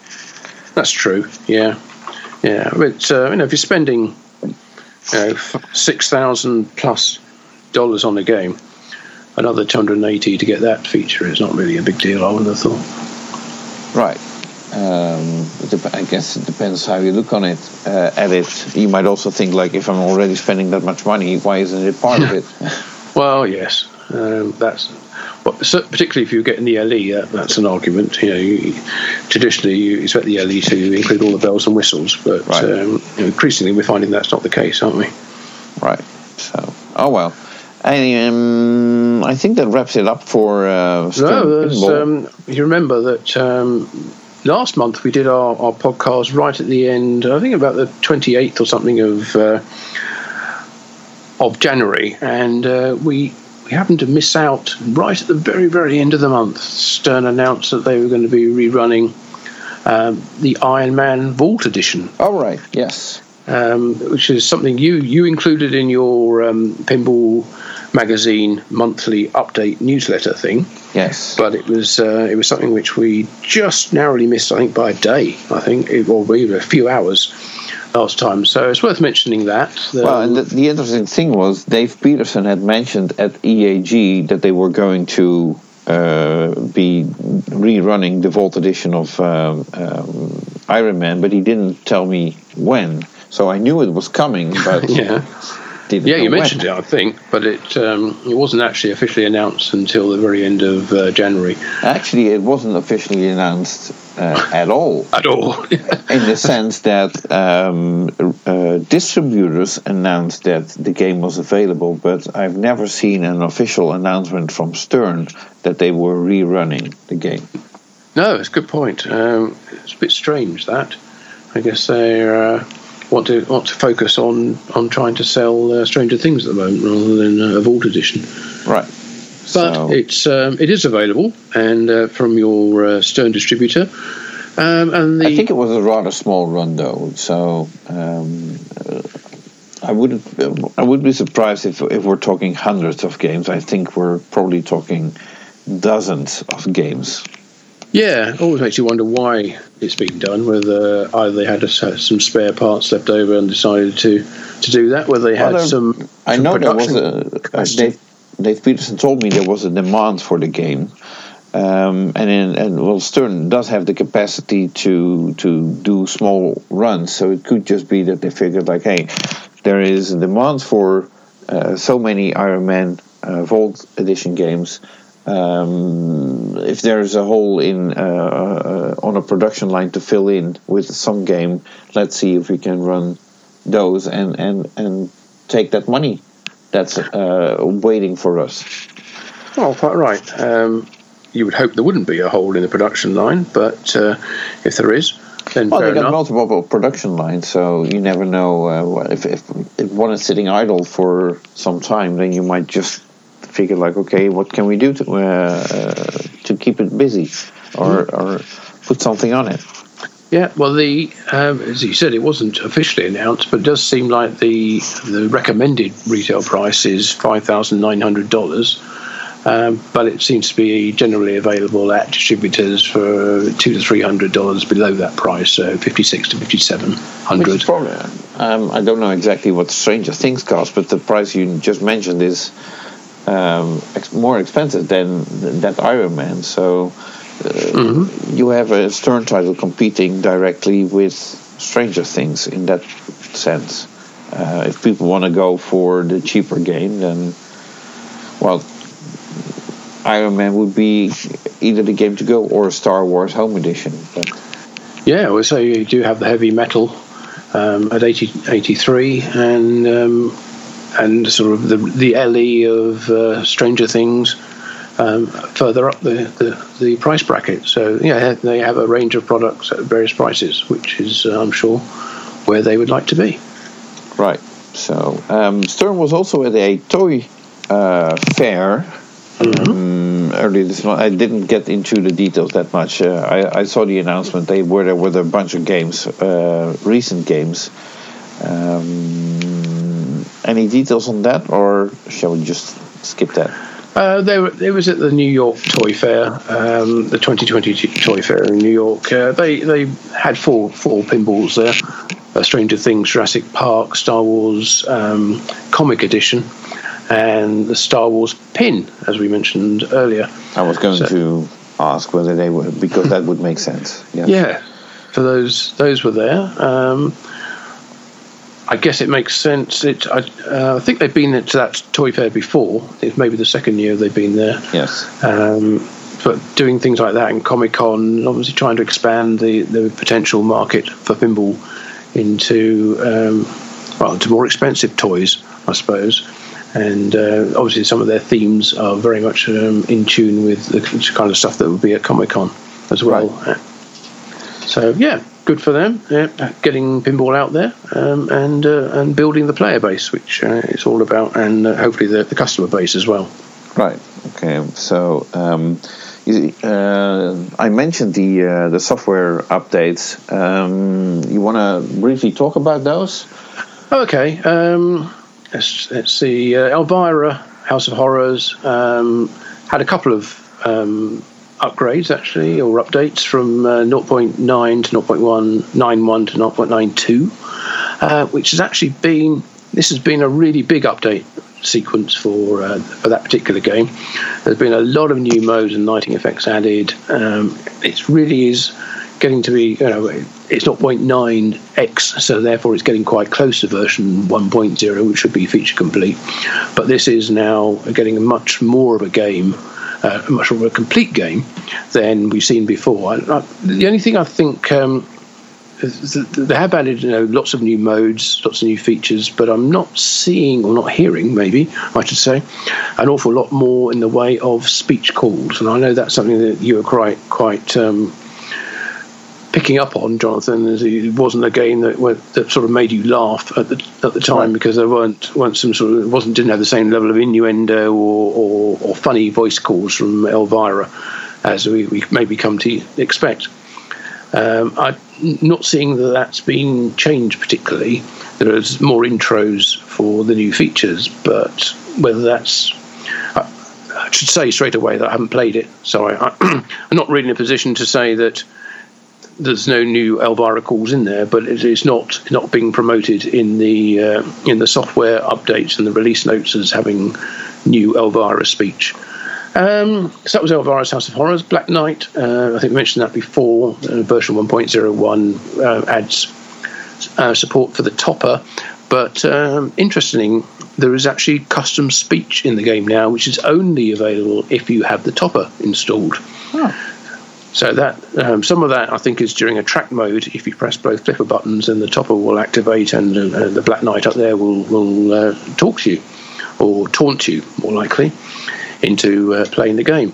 So that's um, some extra speech you'll only get if you buy the topper kit for that game.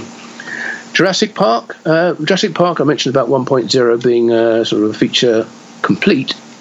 Um, well, that is now at 1.0, having gone from 0.98 uh, last month. So that has that has changed quite a lot as well, um, with the addition of uh, the Escape Nublar Challenge mini game, which um, it can be activated by holding both flipper buttons when the game's either got credits in or is on free play, and that allows you to basically play the game in a different way, just to play the wizard mode.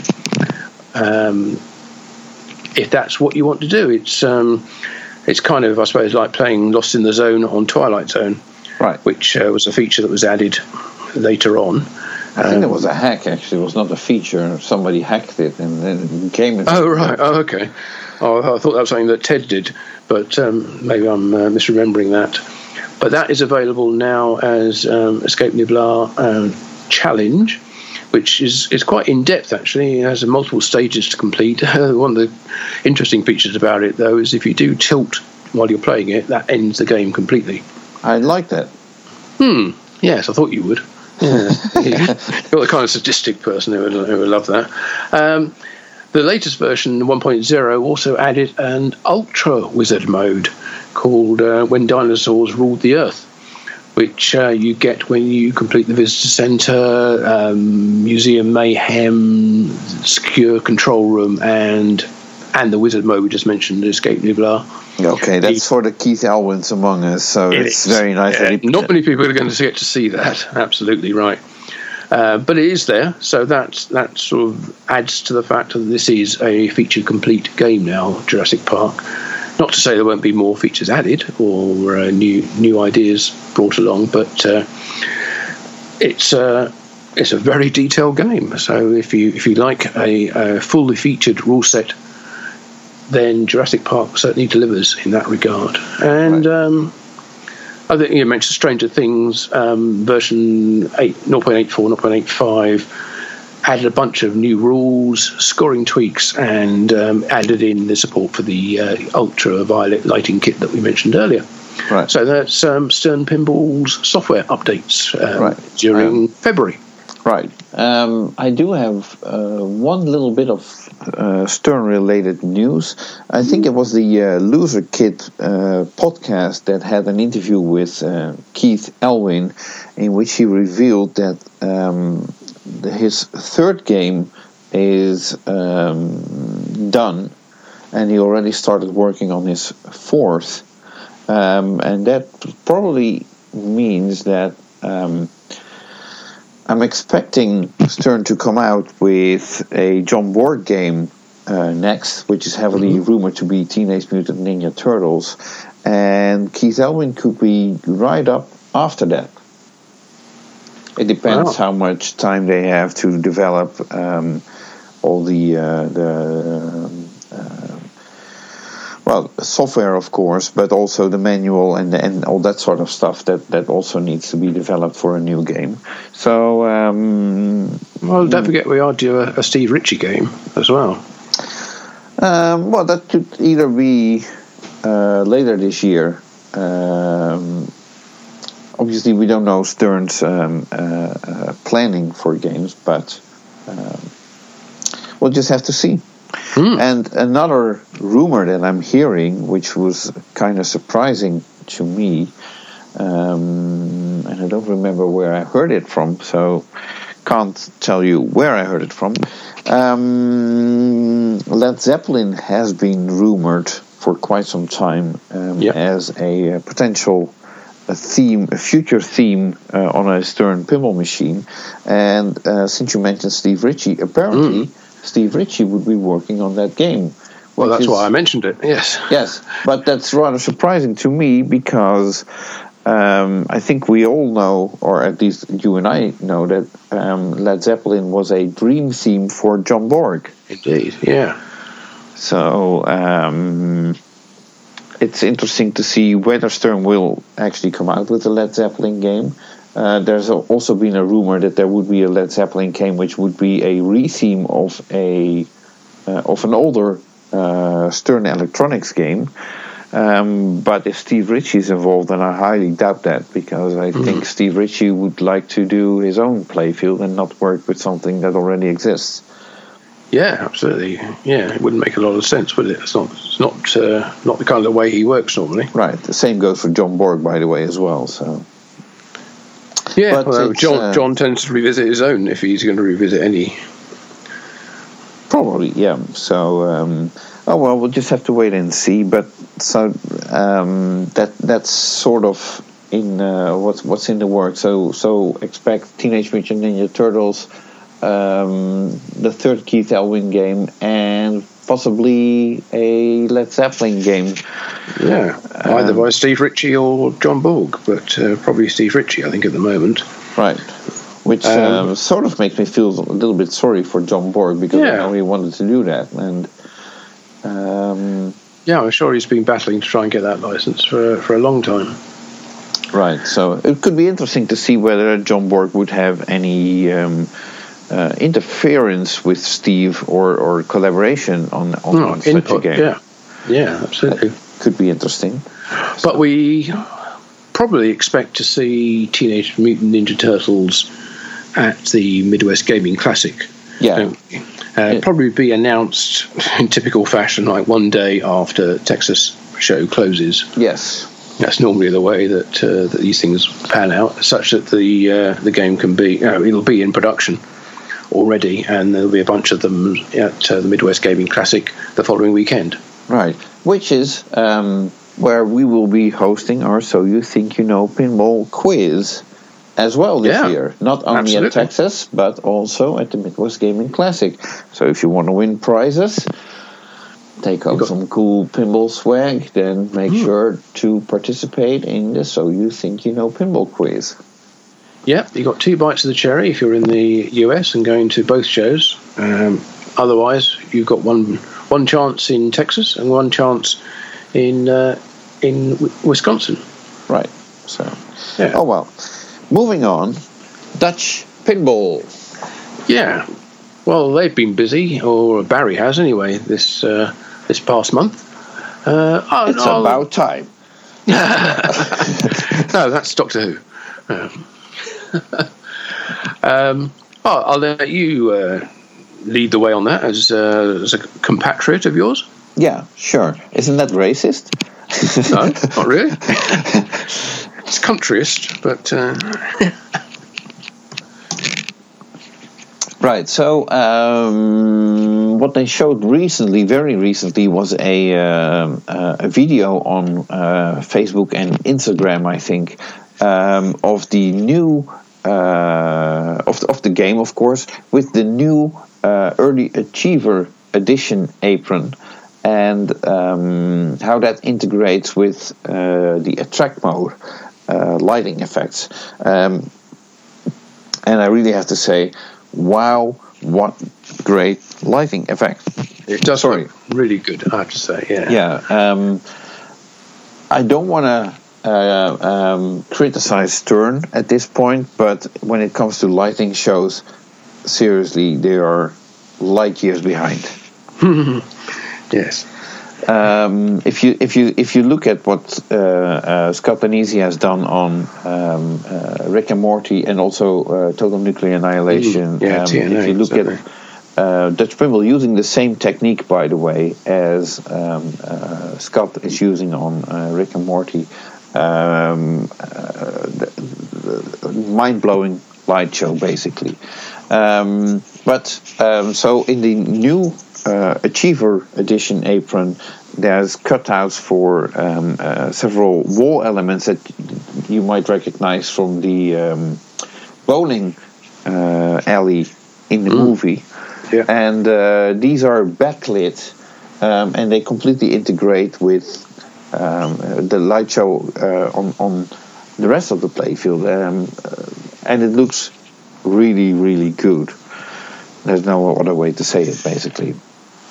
And that, that particular apron's only available to those people who who are early achievers who, who pre-ordered their games back in the day. Yes. That's not that particular version. Does say you know it's laser cut with Achievers Edition yes. into it, and that you can, you will not be able to buy that apron. It's only for those those buyers. Yes, um, and I believe there will be an apron uh, made available for those that uh, uh, recently bought a game and would like to integrate that kit uh, or that, that, that light show in there as well because the current apron doesn't have those uh, cut out. So no, that'll be a, an aftermarket uh, add-on if you want to buy that. Yeah. and I think it's probably. I think Barry says it's going to be about, about five weeks away, but um, I don't know whether how accurate that time is. Timeline Yeah. is. It might be a bit of a guess. with Dutch pinball, I tend to take things a little uh, a little loose. Yeah, in terms of timing and so on. So, and um, other than that, um, uh, well, they showed games uh, or photos on uh, social media of games being built and shipped to uh, uh, both new buyers and early achievers. So, um, well, the good news is Dutch Pinball is building games, and uh, Yeah. hopefully they can uh, crank up the production. Uh, so that more people get their games sooner. yeah. Some of those people who were owed games are starting to get them. So uh, It's about the- time. Yeah, the more the more uh, games they they make, uh, and uh, the more games they sell um, to new buyers, the more uh, they'll be able to make for the original early achievers as well. So uh, some uh, some good news there for everyone, I think. Right. Okay. So um, I completely forgot about the fourth or fifth uh, headline about, uh, that that we um, uh, were supposed to be talking about. But let's get to that right now. Yeah. Um, when we get to multimorphic. Yeah, it's been a busy month for them as well. Uh, based down in, in Austin, as we know, and uh, you know we we may be calling in and visiting them um, in, in, not in a few weeks' time. Yeah. Oh, they're, Yeah. they're, they're in Round Rock. Um, okay, well, just north of Austin. I'm just, you know, if I say Round Rock, who knows where that is? If I say, if I say Austin, then people get a, a good idea of roughly where that Okay, fine with Yeah. me. Sure. Yeah, It's Texas anyway.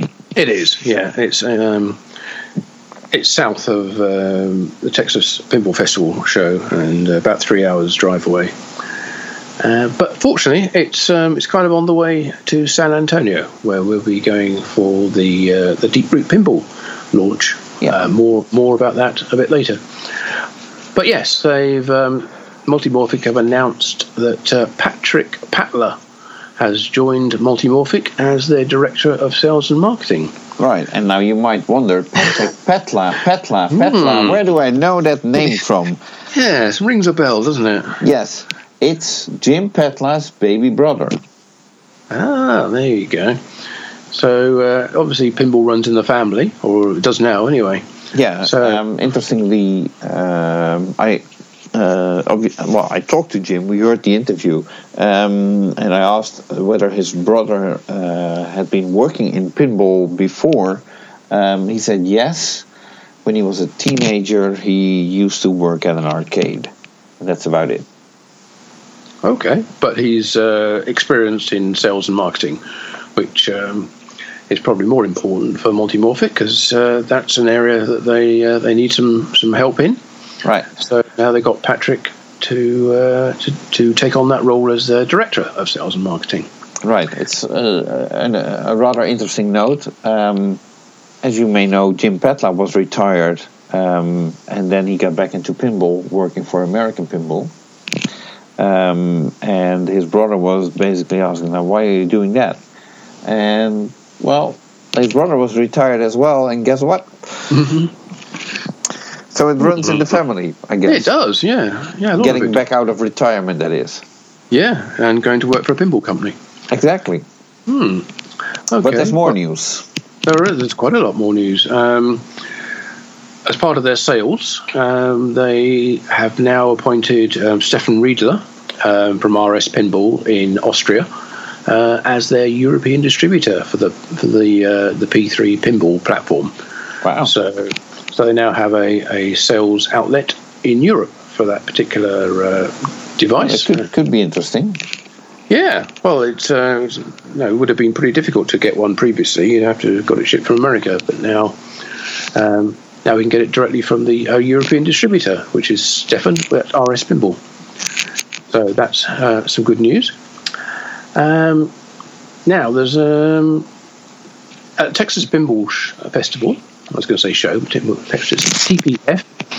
Um, they uh, Multimorphic will be showing um, some some new things.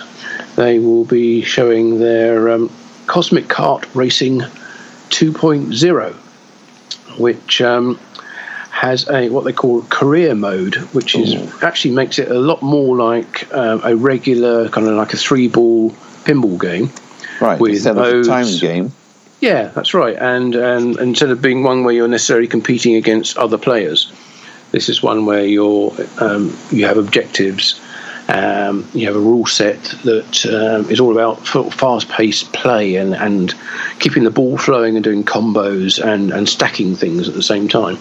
So uh, I was talking to Jerry um, from Multimorphic a little earlier, and he was, he was emphasizing how it's you, know, you really do not want to be holding the ball on the flipper during that game because you need to keep the ball flowing so you can keep a playfield multiplier going and to make all your all your scores you know, uh, really worthwhile. Right. And and it does uh, remember uh, it has the ability that game to lock balls on the ramps with magnets. Uh, well, it uses that feature as well in the in the regular uh, pinball version of uh, a career mode on Cosmic Kart Racing 2. Uh, and enables you to start a, a three ball meteor shower multi ball using that. Um, so that's something that uh, definitely want to check out when you get to Texas Pinball Festival, and I'm sure they'll also be at the Midwest Gaming Classic as well. Uh, so that's um, Cosmic Kart Racing 2.0's career mode. And um, they're also, you know, something you and I saw before was um, internet play of uh, Cosmic Kart Racing, and that's um, something which they haven't actually introduced yet, but it's it's in test and is they want to get it just right before they actually make it available as a feature.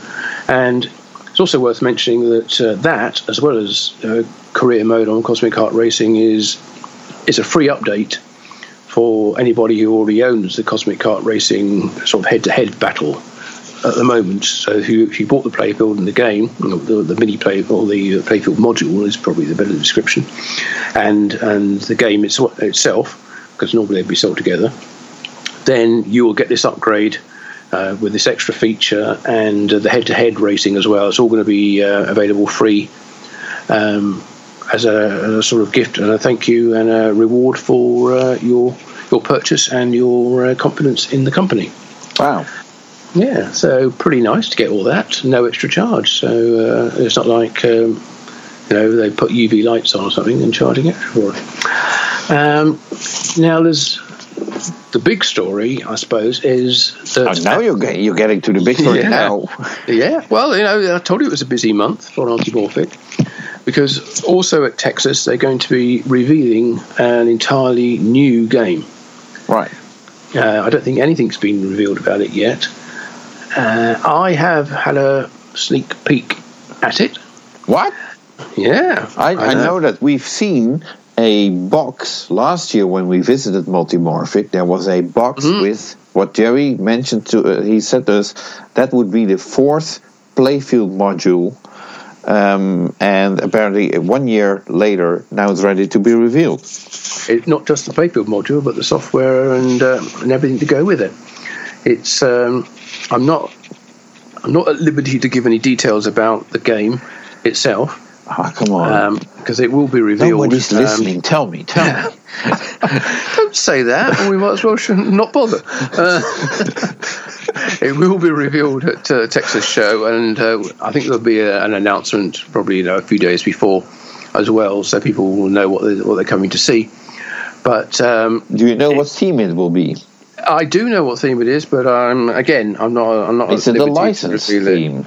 Um, I, I don't want to say anything more about it at the moment, but what I will say is that the the up, it has its own upper playfield module, and it really sort of extends a lot more down onto the main playfield than anything we've seen before, and adds some some features as well that we haven't seen before in, in, in any of the, the the P3 games. So I think it's it's something you're going to be you know, very interested to see and play, and I think it's uh, they're going to big hopes for this game. It's it's kind of up there on the level of you know Lexi Lightspeed as being a, another full featured, fully immersive game uh, with its own playfield module, and you know it may be, I guess, you know, re reutilized in, in future titles, but it's it's very much um, designed around this this new game. So um, it's going to be exciting. So um, I, needless to say, Pinball News will have a uh,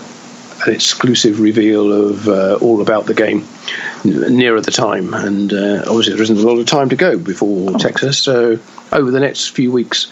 Um, we'll be able to tell you all about it, and then you'll be able to go to Texas and then the Midwest Gaming Classic um, and other shows, I'm sure, after that, and try it for yourself. Well, I definitely will. Now you get me all excited. I want to play it because last year I remember Jerry was very excited about the uh, the playfield module for the fourth game and um, what the, the, the plans he had for it. So I'm hmm. very very interested in in uh, well in trying all of them. Yeah. Uh, well, I will. Uh, I will let you know all that I, I am able I'll to. I'll read it on Pinball News. Yes. Well, I'm sure we'll have a, a behind the scenes chat, but, uh, but yes, um, the official announcement will be on Pinball News um, nearer the time.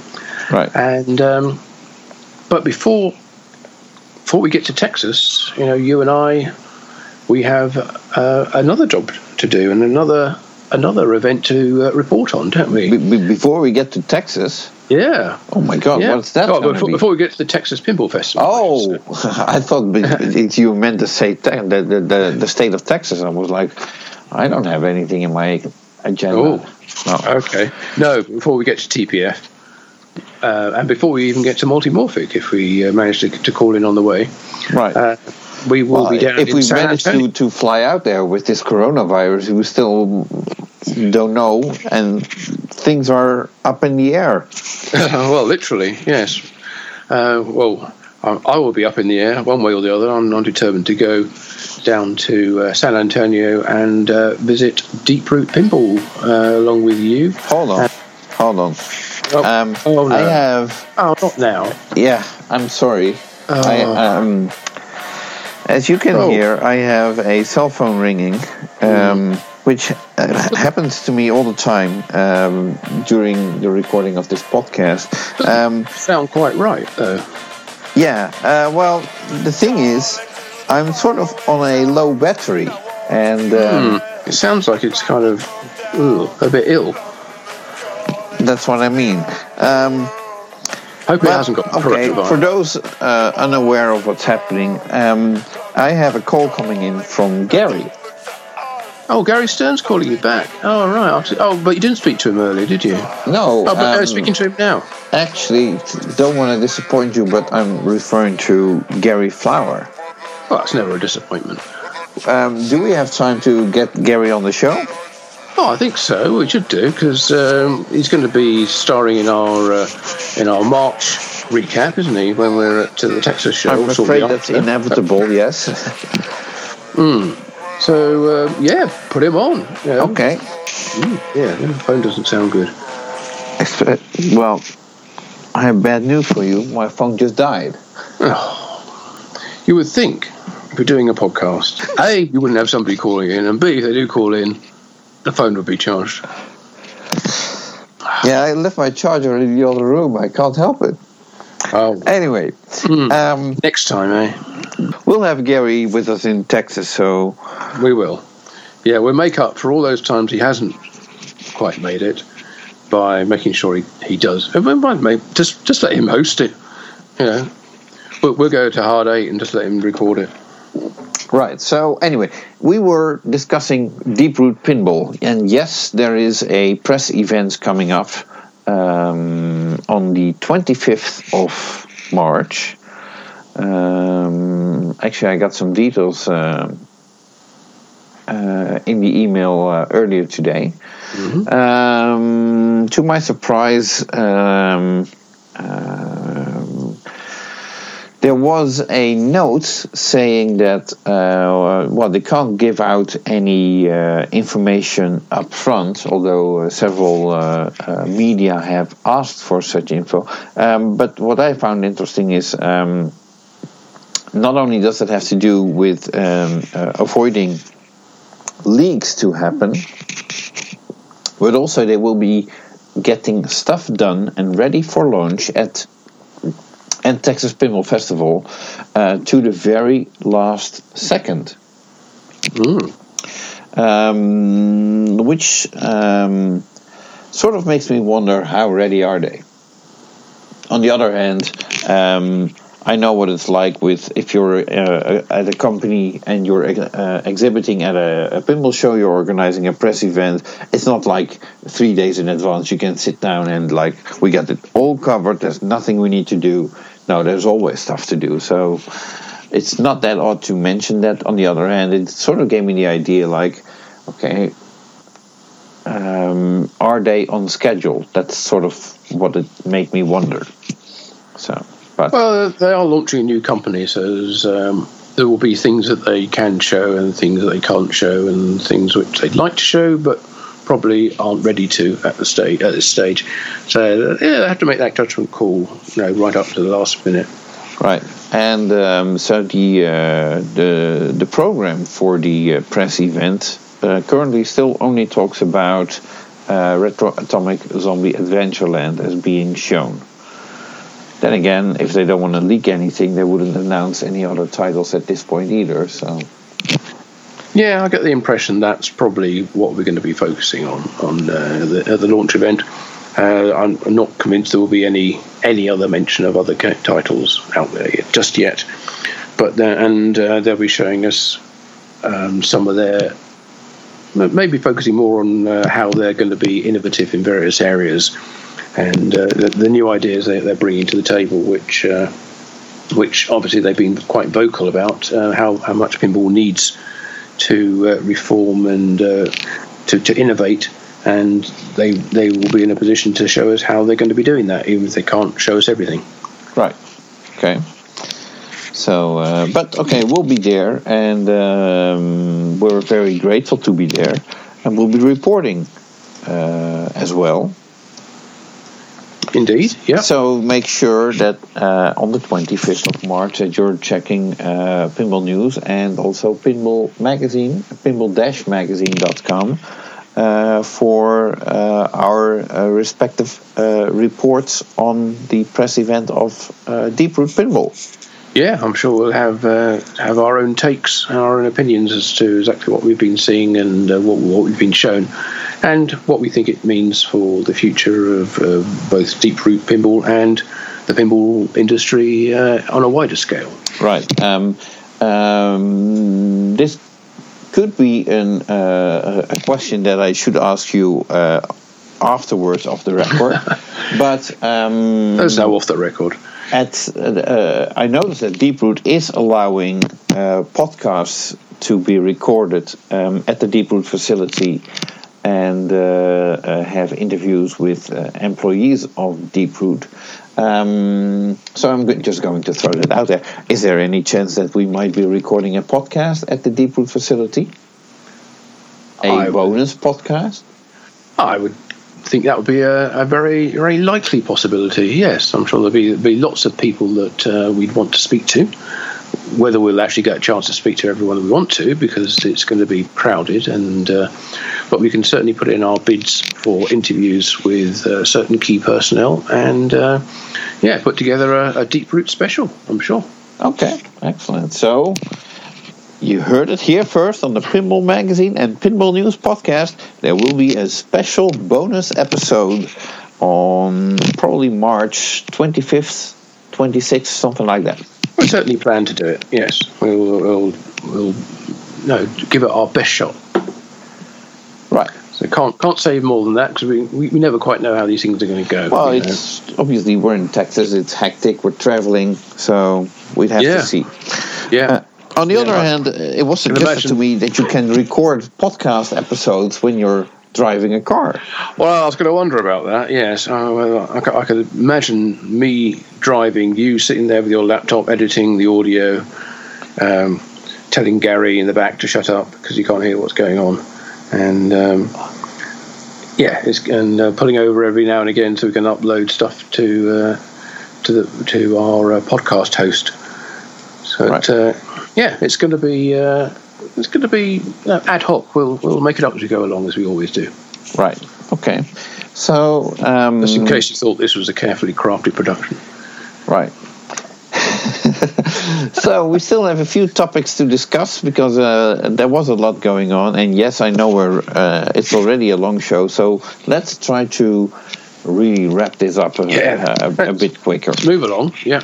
Yeah. Okay. So, so let's. Uh, well, we mentioned about Chicago Gaming and their um, their collaboration with Ben Heck and Spooky Pinball. So no uh, need to readdress that. Yes, fourth game, uh, the remake title is likely to be at the Texas Pinball Festival next.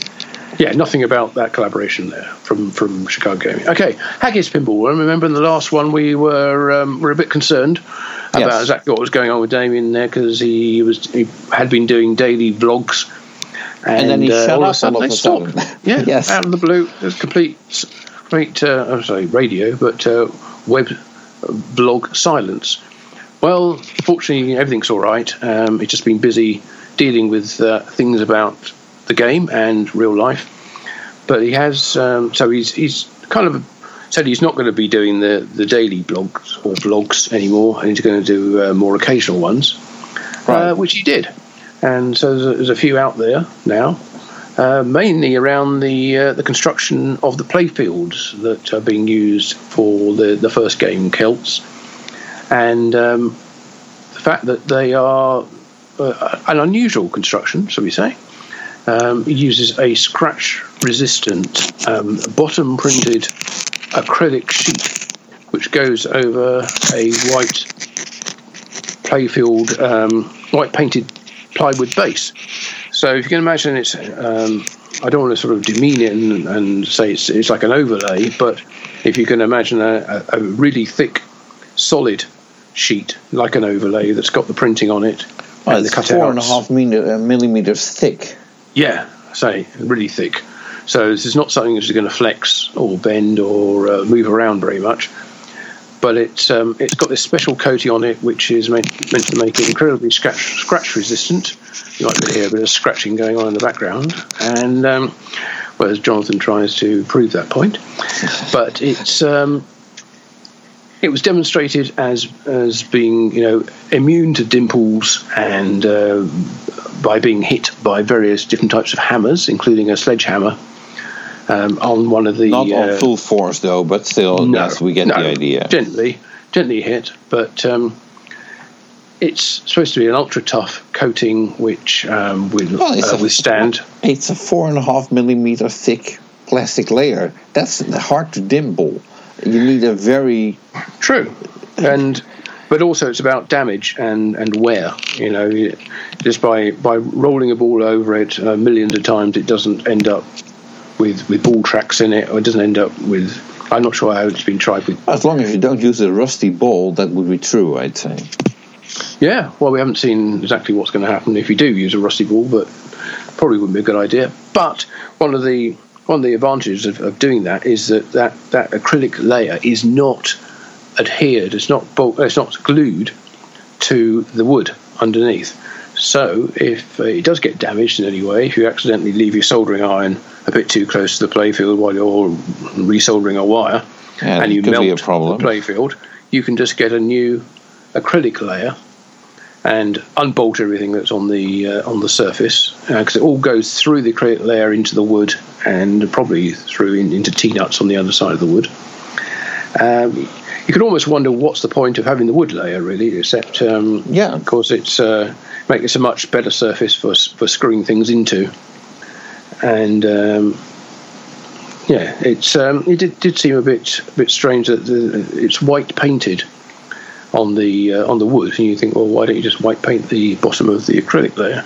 Yeah, uh, that would do the same thing. But um, there must anyway, be a reason. Well, the wood. I mean, the wood doesn't wood is going to be lighter as well, I expect, because it's plywood.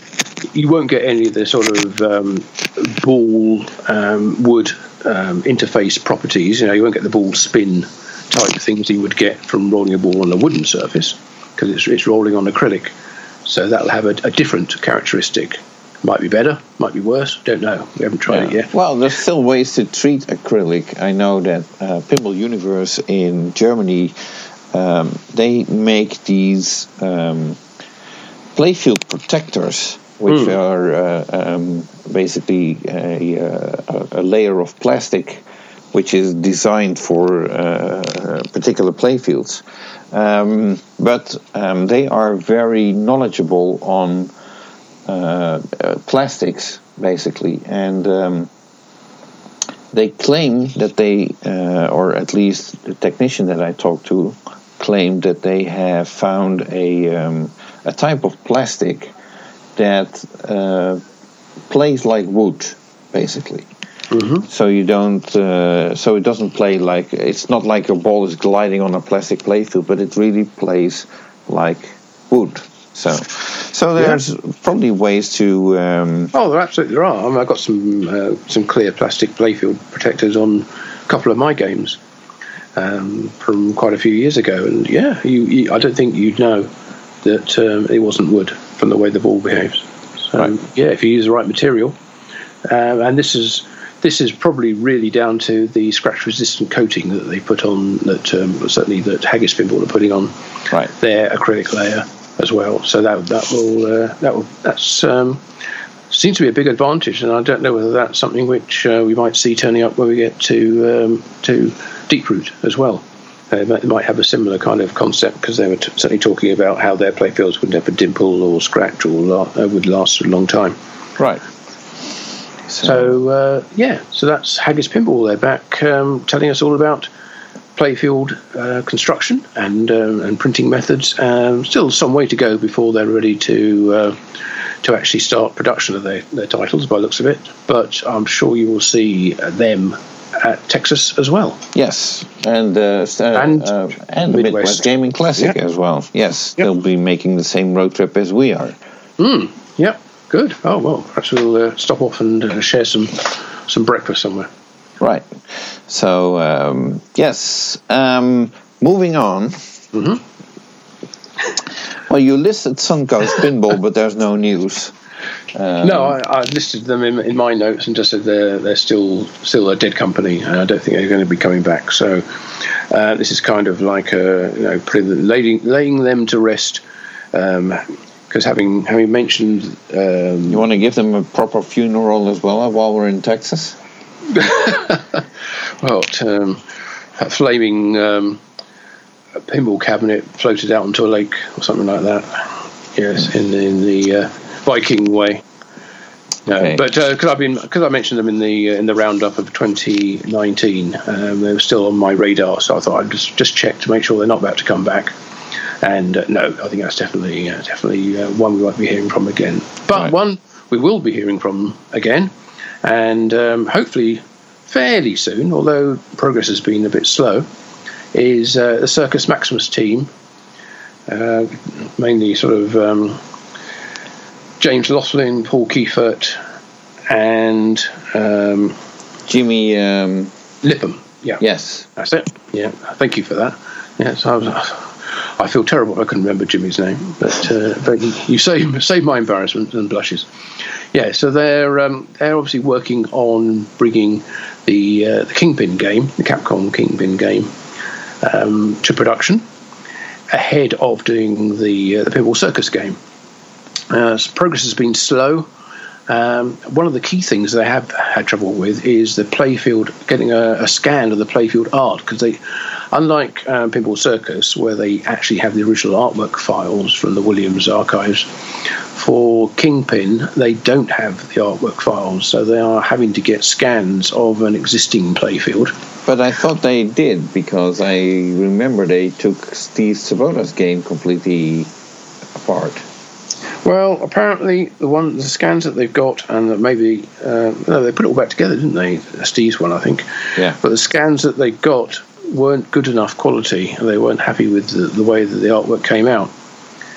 so I think right now they're in the process of, of scanning a playfield for the fourth time. It Might even be the same one. I don't know. In order to get a, a, a much better quality from a, from a better scanner, and I think they're they're very hopeful this time. That this will be the last time they'll need to do a scan of uh, the Kingpin playfield. Right. Uh, from that point onwards, they better move on a bit a bit uh, further once they once they've got a proper playfield or proper artwork that they can print reliably and uh, will look sharp and, and good quality. Well, I hope that they realize that this. Uh, I think the Kingpin playfield was a silk screened playfield, um, and it's not a, um, uh, a four color printed playfield like um, uh, Stern is uh, doing. Well, Um, digitally printed now, of course. Yeah. So so what that would mean is that they would need to uh, once they scanned the uh, the playfield, they basically need to separate the colors, and and create a um, for every color used um, a separate sheet of uh, how that would be uh, applied uh, in a silkscreen process. So they, they, they basically in the silkscreen process they would need a um, not sure what what the uh, a film for every color, and then the last one that you apply is the the black one, Yeah, uh, which has the that- yeah. the outlines and everything on it. So. I, I'm not sure whether they're going with silk screening on the playfields or they're going to digitally print them. if you want to get them as sparkling or uh, as as fresh looking as the originals, I'd say you have to go with um, uh, silk screened uh, playfields because I don't think with digital printing you get the same um, uh, vibrant um, look. That's true, um, but I'm not sure how vibrant the the uh, Kingpin playfield actually is. I seem to remember having a lot of greys. Yeah, greys, quite- dark quite greens. muted. Yeah. Yeah, so maybe maybe it lends itself to being digitally printed more. But obviously, you need to get the, the black line. If, if you're not applying a black line separately, and maybe that's a, a way of doing it, it's to increase the sharpness. Is to is to silk screen just the black the outline. Right. layer. Well, that might already do the trick, but okay. Hmm. Uh, I'm sure they uh, know what they're doing, and Oh, yeah. um, we look forward to seeing them in Texas as well. Yeah, I think they'll they'll have the same game that they had there last year and probably the year before. I don't Good, think they'll have didn't anything, get a chance to play new. that yet. So Right. So there you go, another chance to do that, and I'm sure they'll be at the Midwest Gaming Classic too. Right. Okay. So, well, um, we briefly touched on the coronavirus, and um, uh, some of you might wonder how serious is it? Well, um, there have already been several uh, tournaments cancelled in Germany due to the uh, coronavirus. Um, so it is getting serious. It is, yeah. Um, And I, I think PU Battle, the Pinball Universe Battle, was the first one that I heard of. Yes. There may have been others, um, and that was followed by Freddy's Pinball Paradise, uh, their Spring Open, which Right. is, which was in April. And it does say on their website, I was looking at it a bit le- little earlier today, says they cannot guarantee that uh, basically any future tournaments on their schedule will necessarily be held uh, in the current situation with the coronavirus. right. So I think the key thing there and the key message to take away from this is if you're going to book anything, travel, accommodation, anything like that, make sure it's refundable in case the event itself is cancelled. Or if you don't mind, you know, if you, if you don't mind going to the city where the event is and not taking part in the tournament and just use it as a holiday uh, or a sightseeing trip, then great. But bear in mind there is a, a chance that um, future events, any future uh, event, could be cancelled due to this coronavirus. Right, and um, yeah, I'm still um, hoping, hopeful that uh, it, uh, the, the virus will not affect um, the upcoming pinball shows in uh, in America, like Texas and uh, Midwest Gaming Classic, because it's a lot of people getting together, and all you need is one person that's not feeling that well, and before you know it, um, True. yeah, Yeah, so fingers crossed there and hope that uh, everything goes ahead and everyone is safe and secure. Yeah, so uh, keep washing your hands and um, Yeah, lots of hand sanitizer around everywhere, and uh, yeah, and keep keep the hygiene levels high.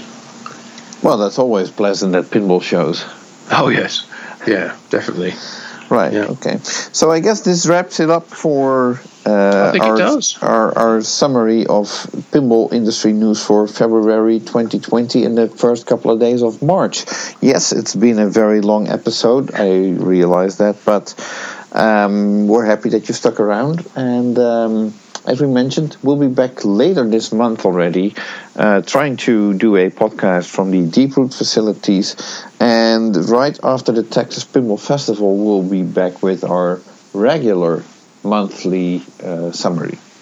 Yeah, so it's going to be a, busy time for us. Hope it's a busy time and enjoyable time for you, Right. and uh, and hope you get a chance to listen to uh, some of our recordings and interviews that we were Yeah. able to, to do when we were in America. As a teaser, but with no guarantees, I will also announce that we do plan to visit Wayne Neyens in between the Texas Pinball Show and the Midwest Gaming Classic Show. If we do, we might record some extra bonus material to feature in our uh, uh, monthly uh, episode at the beginning of March, uh, April, that would be.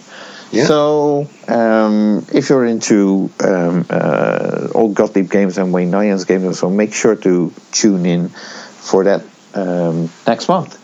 Yeah, you might also, and we, we don't know exactly what's going to happen there. There might be some video as well taken uh, of that particular visit from uh, our good friend Will White, Right. who's uh, a good friend of uh, Wayne Neyens as well, and has uh, documented um, and done interviews with him as well in the past. So uh, we'll see we'll see how that goes. We, again, we don't know exactly what's going to happen.